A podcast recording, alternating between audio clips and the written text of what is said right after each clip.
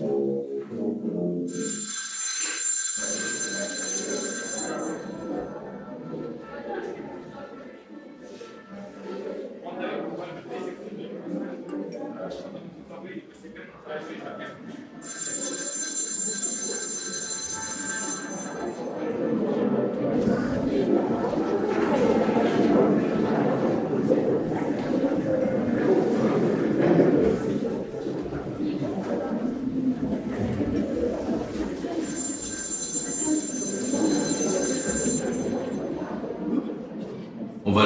слушатели, просим вас отнестись с уважением к артистам. Они стараются для вас. Акт первый. Сцена у психотерапевта. Клиент. Женщина средних лет. Сын. Переедает. Замужем. Есть младший ребенок. 4 года. Психотерапевт. Елена Панькова. 34 года. Эмоционально-образный терапевт и гештальт-практик.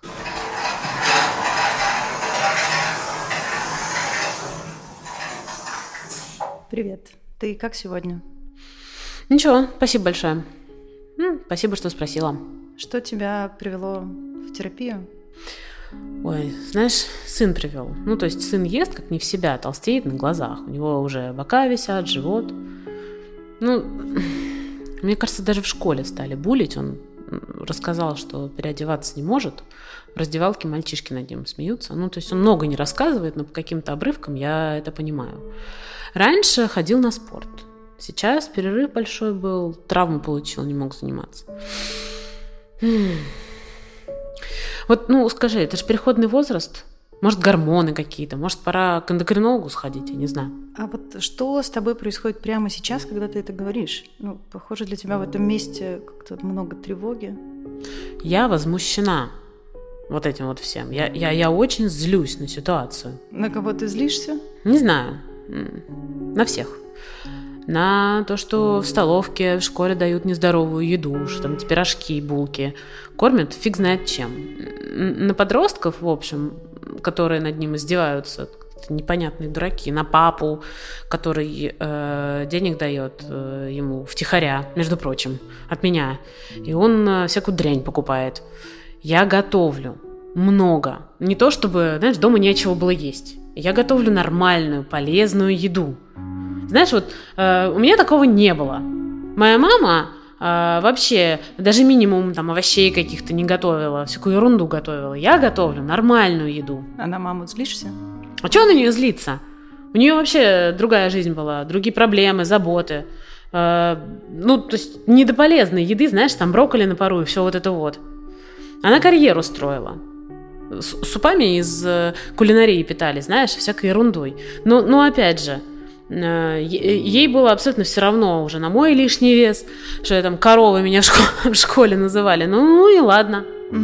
А у тебя был лишний вес? Ты расскажешь про это? Хм. Был, наверное. Ну,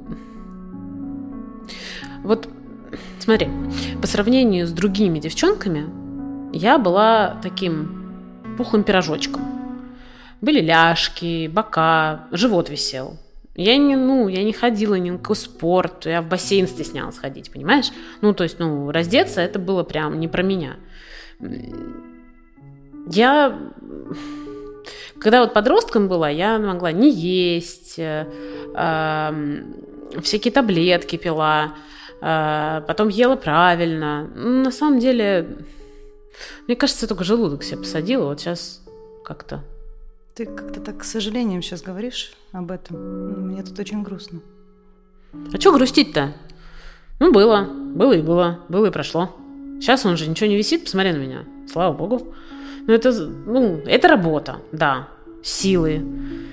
Э, Я поменяла полностью пищевые привычки, выстроила там свои какие-то спортивные привычки. То есть, ну, ну, знаешь, это работа. Большая работа. Э, Я вот эту пирожочка школьного из себя большими силами вытравила. А как твоя мама относилась к этому там, в твоем детстве? Да нормально. Ну, называла Вылыка корова. Коровкой называла, посмеивалась. Платья не сходились. э, ну, так, говорила, что обтянула, как сосиску. Папа. Папа нормально, он вообще всегда говорил, что хорошего человека должно быть много, что сам был дрищ, поэтому, наверное, был все равно. Ты так вот описывала себя немного с пренебрежением, ляжки, бока, живот. Ты замечаешь, что ты также сына своего описывала? Слушай, ну, ну ты издеваешься? Как я могу сына с пренебрежением? Это же мой сыночек. Вообще наоборот. Я его всегда поддерживаю, я его э, лю- любым вообще люблю. Ну, спорт вернется, э, будет окей все. Ну, ну, мне кажется, ему не окей. Мне, мне его жалко. Я так слышу про любовь и принятие к сыну, любым. А себя ты любой принимаешь? Сейчас да. Я довольна своим телом. Я уже говорила тебе, это большой труд. А себя ту маленькую девочку с бочками, животком? Нет. Я вот, ну, не знаю, что там происходит с сыном. И правда, ну, может, и стоит сходить к врачу, но похоже, ничего катастрофического нету, учитывая возраст, э, резкую остановку в спорте. И ну, мне важно сейчас, что происходит с тобой. Как ты не любишь себя в том своем детстве? Как ты до сих пор, похоже, травишь ребенка внутри себя, и интересно, как ты так неосознанно это ну, транслируешь своему сыну, тебе как то, что я говорю? Да я тоже подсмеиваюсь. Мать надо мной подсмеивалась, я подсмеиваюсь. Потом я говорю, что... Ну, я говорю, что потом уже ему, что это нормально. Ему всего 10 лет, но он же еще ребенок. Похоже, твое послание, ну, сыну, они такие двойные. И насмехаешься немного, и любишь. А ребенку ну, так сложно идентифицировать, где что, где сарказм, где шутка, ну, где обидная ирония. И дети в таких условиях, они ну, не перестают любить родителя, они перестают себя любить. И похоже, что-то такое произошло и с тобой. Я это детство свое ненавижу. Себя в этом детстве ненавижу. Я большую часть жизни, да я большую часть жизни прожила, не любя себя. Что с ребенком-то мне делать? Можешь мне сказать? Слушай, а вот про какого ребенка ты сейчас именно говоришь? С сыном твоим что делать? Или с тобой в детстве? С сыном, сыном. Со мной это что можно сделать? Я уже взрослая девочка. Ну, вот знаешь, можно, вот, знаешь, так представь прямо здесь себя, рядом с собой. Ну вот представь прямо здесь, рядом с собой, себя, ту маленькую ту маленькую девочку. Посмотри на нее, опиши ее. Что ты сейчас чувствуешь к ней? Хорошо. Давай. Ну вот. Маленькая. Летом на даче. В майке такой. Халате, наверное, даже. Такой короткий. В трусах бегаю. Веселая красивая какая-то беззаботность. О чем ты сейчас плачешь? Потому что эта девочка совершенно не толстая. Обычно такая девочка. Ну, не, не, не дрищ, конечно, то, то хорошая. За что не любили? За что вот это все? Чего я себя так не любил? В этом сраном зеркале. Ну, мы сейчас не знаем про других, да, почему так относились. И тут скорее мне важно, как ты сейчас к ней относишься. Вот она тут, хорошая, маленькая. Что тебе хочется ей сказать? Что она лучше всех. Что она самая-самая красивая. Не то, что все эти тощие дуры. Что она не слушала никого и любила себя. Если сложно будет, я ее буду любить всегда, любой. Фу, хорошо. А как сейчас девочка эта маленькая реагирует на то, что ты ей говоришь, большая, отсюда, сейчас? Ей очень хорошо. Мне кажется, если бы она могла, она бы мне сказала спасибо.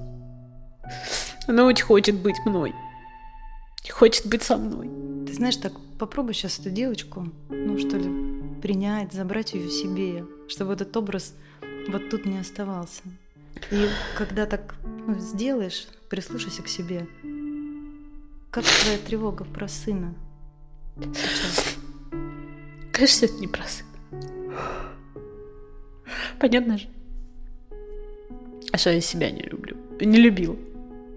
У него все хорошо. На следующей неделе в новую команду пойдет нападающий. Я его буду поддерживать, это точно. Знаешь, что, если что, к психологу приведу.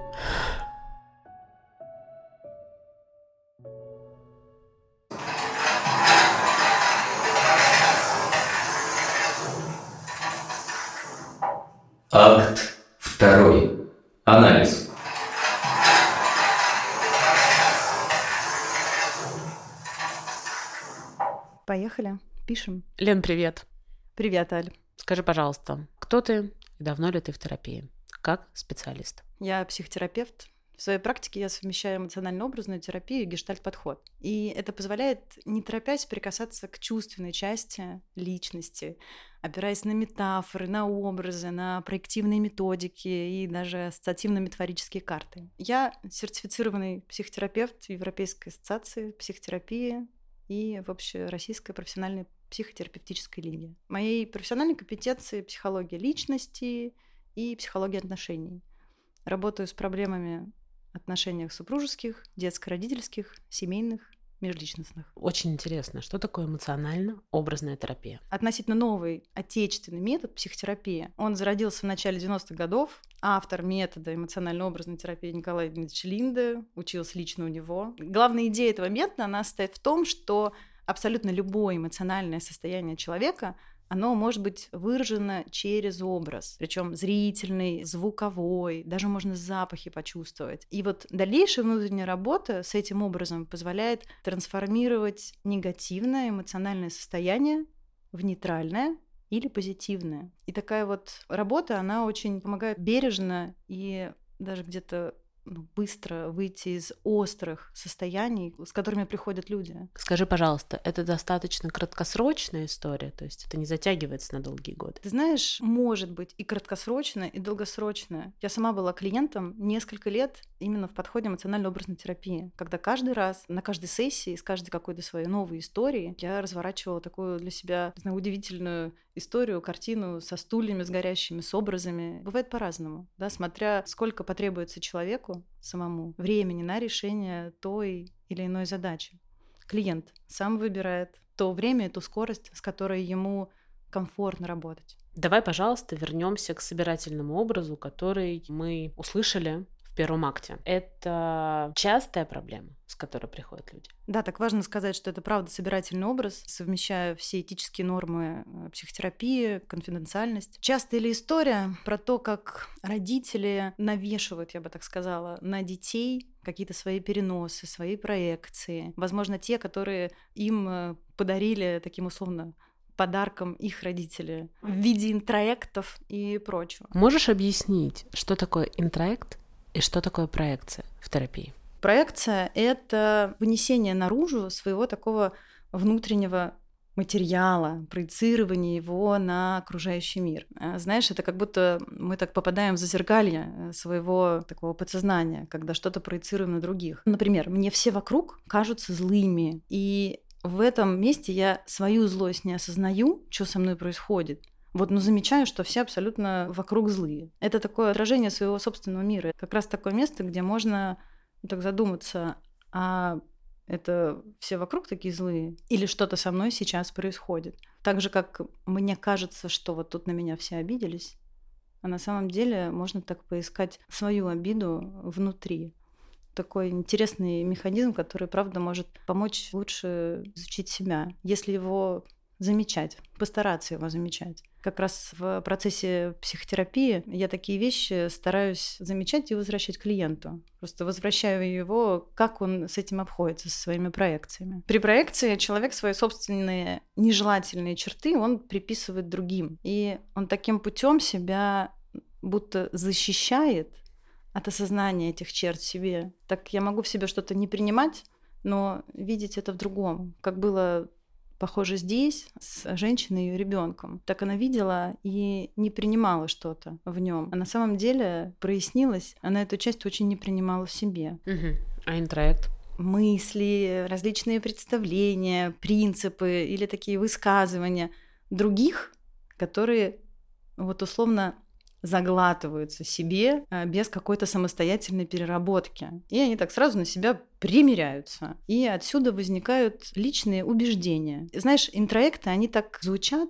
как приказ, что ли. В себе можно их отследить. Я должен, мне нужно, так полагается, или так делать нельзя. Я не должен злиться, вот это вот мужчины не плачут, я должен все знать, я должен быть самым лучшим, самым успешным. Это очень похоже на интроект. Если вы в себе это замечаете, можно так услышать, ну или хотя бы так задуматься, а чьим голосом это звучит, а кто это вообще мне так говорит, а это мое или это не мое. Но интроект, он в себе несет и такое здоровое зерно и очень полезную механизм механизм для человека. Именно вот этот механизм интроекции, он позволяет человеку усвоить правила общества, в котором человек живет. Такие социально приемлемые нормы, без которых сложно было бы так качественно и с удовольствием жить. Давай поговорим о том, что бы случилось с образом этой женщины. Как бы ты работала с ней, как с клиентом? Точно бы возвращалась к ее той детской части, ее детско-родительской истории. Э, похоже, там очень много сдерживания, злости какой-то невысказанной, обид, возможно. Ну, я так фантазирую, да, что можно было бы вынести из вот этой короткой сессии. Но там точно нужно догреть того самого внутреннего ребенка, который есть у этой клиентки. И, похоже, вот на этой сессии, в нашем маленьком отрезке, что-то случилось, как будто она смогла прикоснуться к чему-то очень такому больному. С этим бы дальше продолжила работать. Скажи, пожалуйста, какое время примерно это заняло бы? Работа с детскими переживаниями, с детскими травмами. Тут, ты знаешь, так по опыту как будто нету точного количества часов, которые могут на это понадобиться. Можно так и раз-два об этом поговорить, но, пожалуй, может, и принесет удовлетворение, но может просто на какое-то время облегчить то, что есть. А потом, скорее всего, человек к этому обратно возвращается. Тема детства — это фундамент, фон, который будто всегда хочется немножко догревать, долюбливать. А вообще реально это пройти до конца? Ты знаешь, я так сейчас улыбаюсь и думаю, про что? А вот давай так, что ты имеешь в виду, когда говоришь пройти это до конца? Оставить это в прошлом и жить свою жизнь сейчас, опираясь на то, как ты себя сейчас чувствуешь, а не на свои старые какие-то проблемы, вышедшие из отношения к тебе других людей. Ну, знаешь, так звучит, что да, проработать травмы, обиды можно, а так вот оставить все это где-то там, знаешь, лучше все время, ну, для меня, по крайней мере, да, так лучше иметь это, ну, в поле своего зрения, что это во мне было, что это со мной, со мной тоже случалось. И если когда-то в твоей взрослой жизни это будет случаться и повторяться, ты можешь этот опыт оттуда достать, посмотреть, как я с ним справился, как я с ним справлялся, и использовать его в настоящей жизни. Как можно себе отследить вот эти переносы? Ты знаешь, это такой навык, который, наверное, можно выработать, подучиться. Ну и в целом так про себя позамечать. Какие установки часто звучат в вашей жизни? На что вы опираетесь? Принятие решений в каких-то своих поступках, в отношениях с людьми, в отношениях с детьми. То есть вот надо так делать. И ты поэтому живешь много лет. И в какой-то момент хочется задать вопрос, так, кому надо? А правда, мое ли это желание? Прокрутить назад, а кто мне так говорил все время? А устраивает ли меня? И я не могу сказать, что такой интроект, он всегда плохой. То есть всегда есть две стороны. Но присмотреться к этому можно. Как-то так прослушать про себя, а правда, чье это? Мое, не мое, подходит оно мне или не подходит. Но часто они так внедряются в жизнь, что их, правда, очень сложно отследить. Так на сессиях я очень ну, внимательно всегда к этому отношусь и обращаю внимание клиента на те моменты, где он говорит «надо», «должна», «нужно делать так».